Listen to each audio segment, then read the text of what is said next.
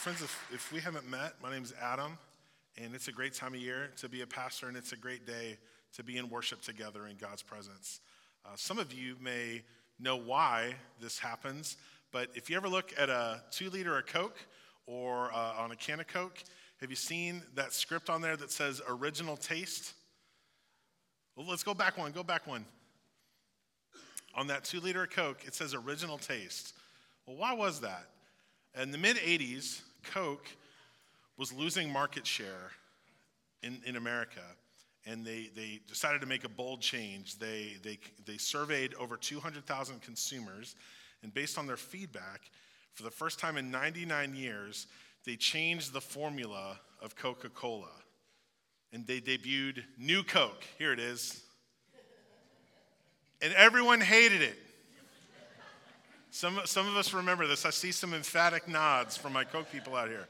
According to Coke's website, starting in April of 1985, calls to their consumer hotline increased almost 400%. Angry letters poured in. Actual protests were organized. By July of 1985, the change was reversed. So New Coke lasted 79 days. That's why to this day it still says original taste on the label. When Coke changed their formula, people were outraged.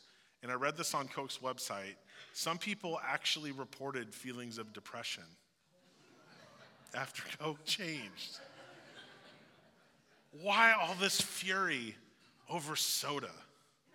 Is it that big a deal? Leadership guru Ronald Heifetz put it well. People don't resist change per se.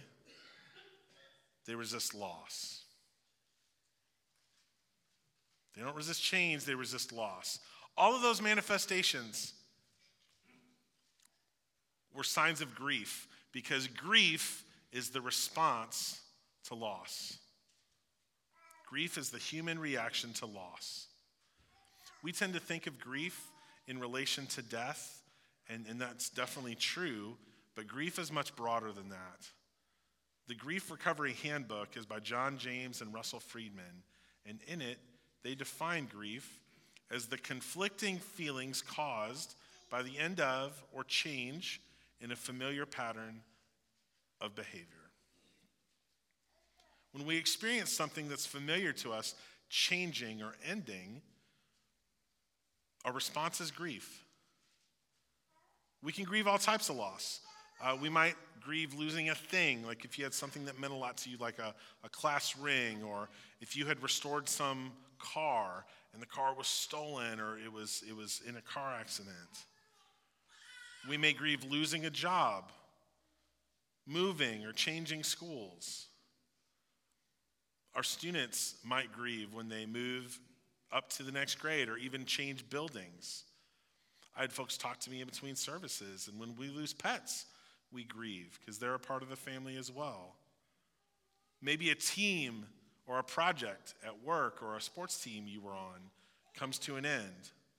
Maybe you've had friends or family move away or vice versa. Maybe a company you work for has been acquired in a merger. Maybe you grieve the loss of the McRib sandwich when the limited availability goes away. Grief and loss can come in small ways or big ways, little things or much larger things. The way we deal with grief, that also comes in all shapes and sizes. I remember vividly being at Walgreens with my wife, Sarah, and I just burst into tears. And she was like, what's wrong? I had seen a box of Rice Krispie Treat cereal in the aisle, and that's always what we ate at my grandma's house. That's what grandmas are for, right? Feeding you terrible cereal. But hey, good. I love this. Good source of vitamin D, though, right? That's awesome.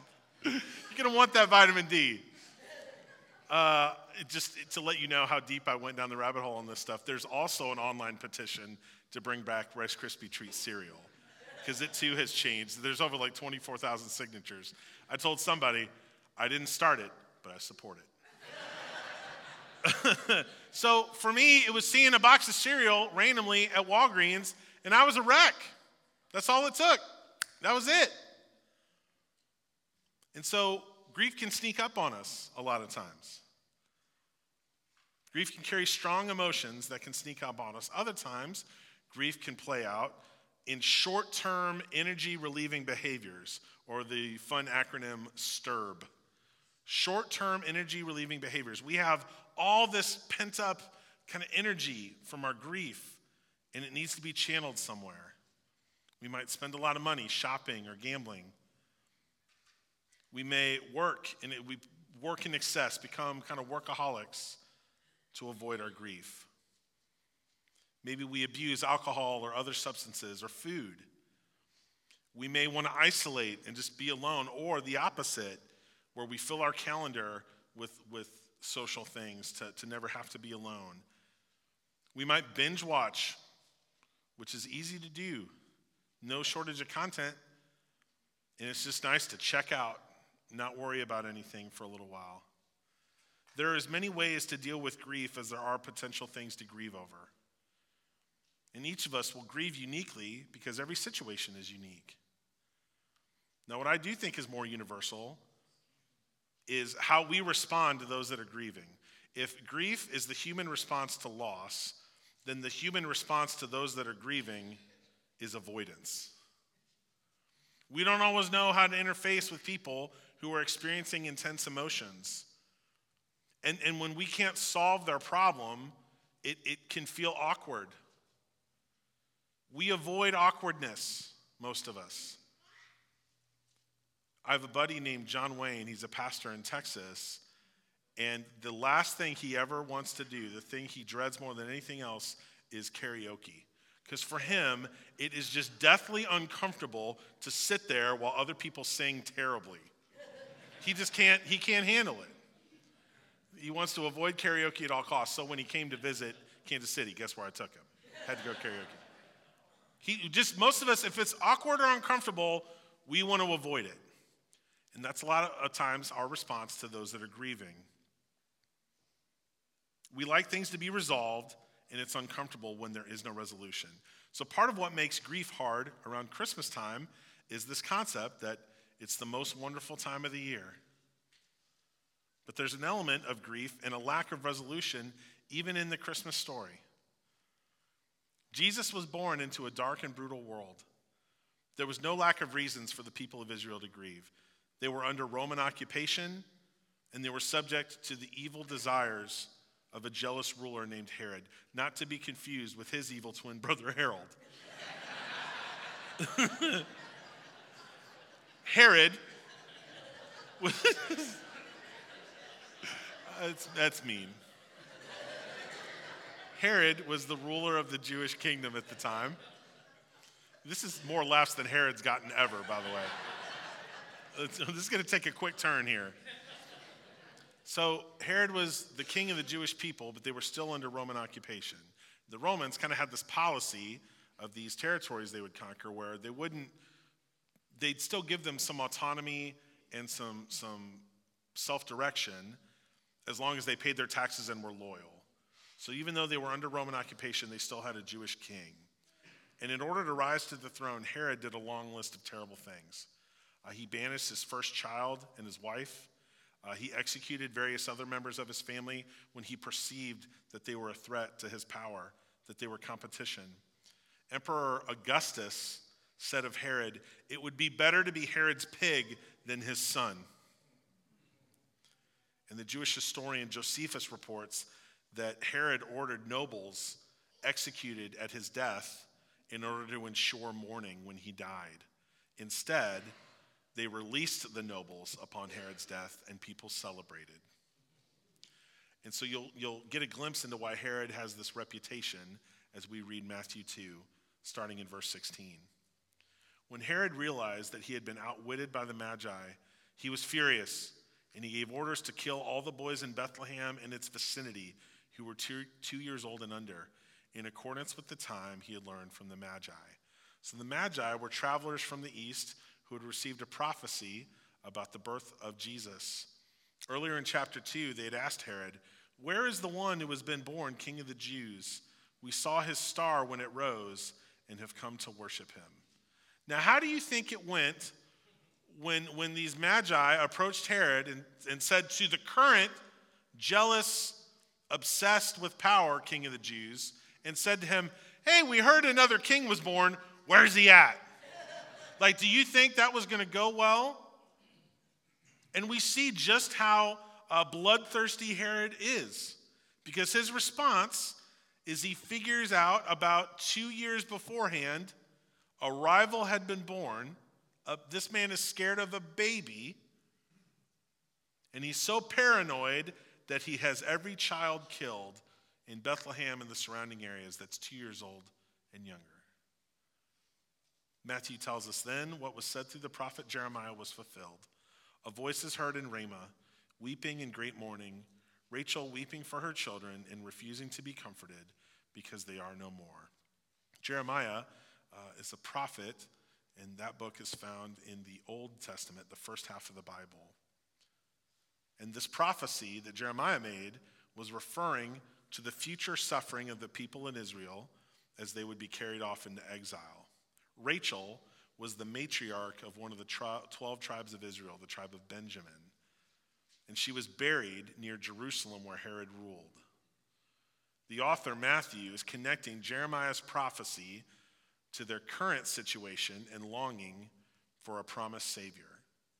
So Jesus was born into a time when the people of Israel experienced intense grief.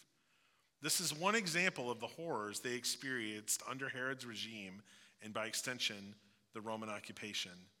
Many people had hoped for a savior who would lead a political and military revolution and restore the kingdom of Israel to its former greatness. But Jesus didn't resolve everything in the way people had hoped for. He said to the Romans that my kingdom is not of this world. Jesus didn't conquer the Romans. He was executed by them. And so as much as we might hope for Jesus to solve our grief, part of his mission, part of the reason he was born, was that he came to share in it. We want Jesus to solve our grief, but he came to share in it. We read this in the book of Hebrews. For this reason, he had to be made like them, fully human in every way. Consider him who endured such opposition from sinners, so that you will not grow weary and lose heart. Jesus was subjected to and experienced the whole range of emotions that we experience. He was in circumstances where he encountered grief as well. In John 11, Jesus comes to visit his friend Lazarus, who he gets word has become sick and then has died. When Jesus saw her, that's Lazarus' sister, those are my parentheses. When Jesus saw her weeping, and the Jews who had come along with her also weeping, he was deeply moved in spirit and troubled. Where have you laid him? He asked. Come and see, Lord, they replied. And Jesus wept. That's the shortest verse in the Bible, John 11:35. 2 words. Jesus wept. Jesus was born into a world full of grief, and he himself grieved. But he also gave us a proleptic promise of joy. In the episode with Lazarus and his sister, Jesus says to her, I am the resurrection and the life. The one who believes in me will live, even though they die. And whoever lives by believing in me will never die. In John 16, he was speaking to his disciples. And these are the people that were assuming Jesus would kick out the Romans and kick out Herod and take his place as king. He tells them, very truly I tell you, you will weep and mourn while the world rejoices. You will grieve, but your grief will turn to joy. Now is your time of grief, but I will see you again, and you will rejoice, and no one will take away your joy. Jesus was referring to his death on the cross, when the world would celebrate his death while the disciples mourned, and he was referring to his resurrection 3 days later. The resurrection is a proleptic promise. Now, that's not a word I use just to be fancy. I think it's an important concept. Prolepsis is not a overtly. It's not a theological word. It's got broad application, and it means the representation of a thing as existing before it actually does or did so. So Jesus was a proleptic event. His resurrection was a proleptic event, because though all of us haven't been resurrected yet, though those have gone before us haven't been resurrected yet, it's a preview of what's to come. It's the first thing that happens as a foretaste of what will follow. It's a thing that exists and yet does not for all of us. So Jesus' resurrection is a preview of what's to come, and that promise makes joy possible. So because of Jesus' resurrection, Christians believe that our grief will turn to joy. In this Christmas series, Gift Exchange, we've been looking at the gifts that we can receive from God. We get to trade up. As we make our way towards Christmas, each week we've been looking at something we can exchange. And this week, the concept is that we can give God our grief and receive God's joy. Well, I'd like to amend that a little bit this week, because I'm not sure grief is something we're ever truly fully rid of. And so maybe we can think of it as sharing our grief with God and receiving God's joy. The good news at Christmas is Jesus shares our grief and promises joy. And so I wanted to tell you this morning that two things can be true at the same time. We can go through grief and get a glimpse of God's joy. We want to recognize that this season can be an especially hard one, especially if you're grieving some type of loss. And that can look a lot of different ways, as we've discussed. It's not only death we grieve this time of year. And so we have an entire worship service dedicated to this reality. It's going to be on Wednesday, December 21st. That's the winter solstice. So we call it the Blue Christmas service. And so if you are grieving for whatever reason, that's going to be from 6 to 7 p.m. on December 21st. If you're grieving for whatever reason, this is for you. We hope that it'll be an experience of acknowledging our grief, but also of comfort and of encouragement. Because we don't always know what to do with our grief, and we definitely don't know what to do with the grief of others. So we've already said that we can grieve lots of different things, but from here on out, I'm mostly going to address grieving loss in the form of death. Now, you may not have experienced this acutely yet, and if so, I'm glad for you, but you will someday. And so this is for all of us. My good friend Robert is a part of our church, and he recommended a book to me called Don't Take My Grief Away From Me. And the thesis of this book is that sometimes our instincts or the instincts of others are to try and resolve grief. Even if you think about things like bereavement leave, right? Typically that happens in the next few days after you've lost somebody, and there's lots to do with funerals or travel and all of that.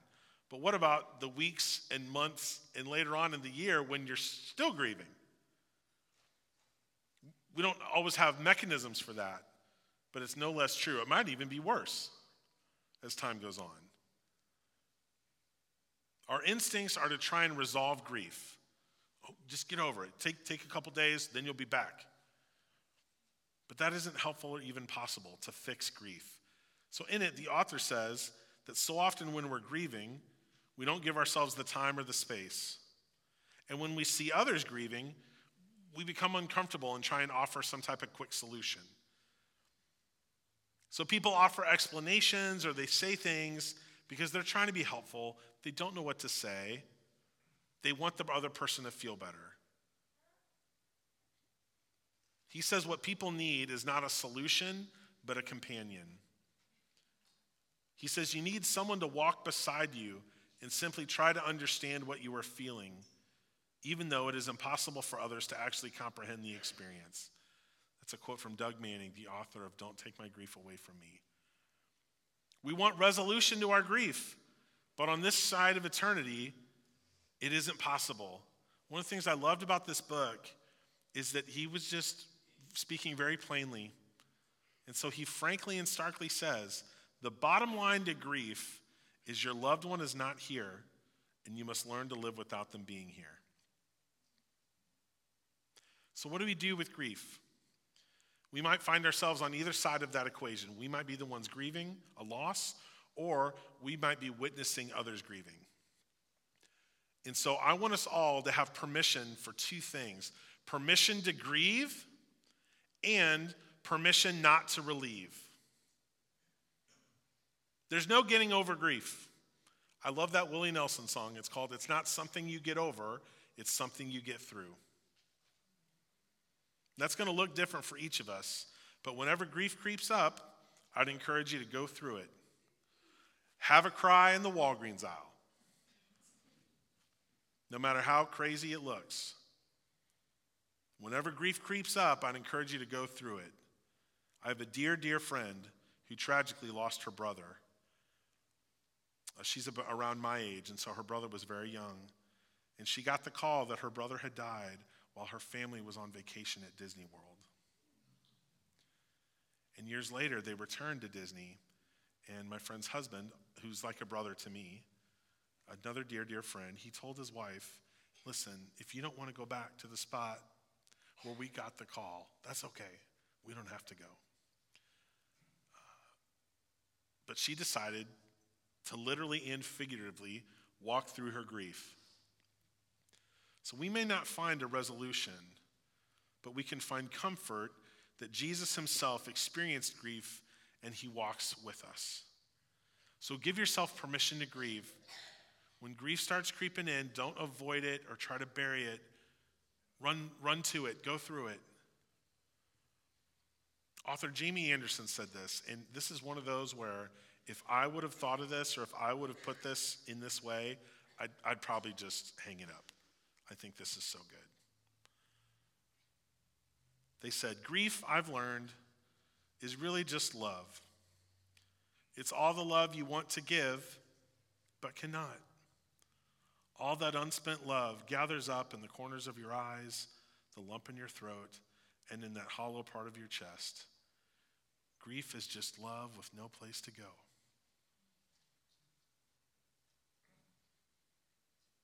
Now, on the other side of grief, we may try to have this, or we may have this instinct to try and fix it. But I want us all to have permission not to relieve it. It's hard to know what to say. And I can tell you from experience, as someone well acquainted with death and dying, it's part of our jobs as pastors to be with people in the ER when they've lost a loved one, or to visit their home after they've lost a child. I've done it, and I've felt the urge to be like, I'm the pastor with all, here's a scripture that'll just make this all better. That's an instinct that comes from a good place because you want to help, but it's just not helpful. So let me tell you from experience, nothing anyone can say will solve people's grief. So just give yourself permission not to relieve it. It's a beautifully freeing feeling. This is not your problem to solve. And you can't even if you tried. So here's what I'd recommend. Just keep showing up, preferably with food. It's not hard. Here's what I've learned. If people want to talk to you, if people want to talk about it, they will. They will. Our job is to be present with people, simply to listen, not to provide a solution. And here's the other thing that I've learned, and it's good news. People might not even remember what you say to them, but they will remember that you showed up. They may not remember what you said, but they will never forget that you were there.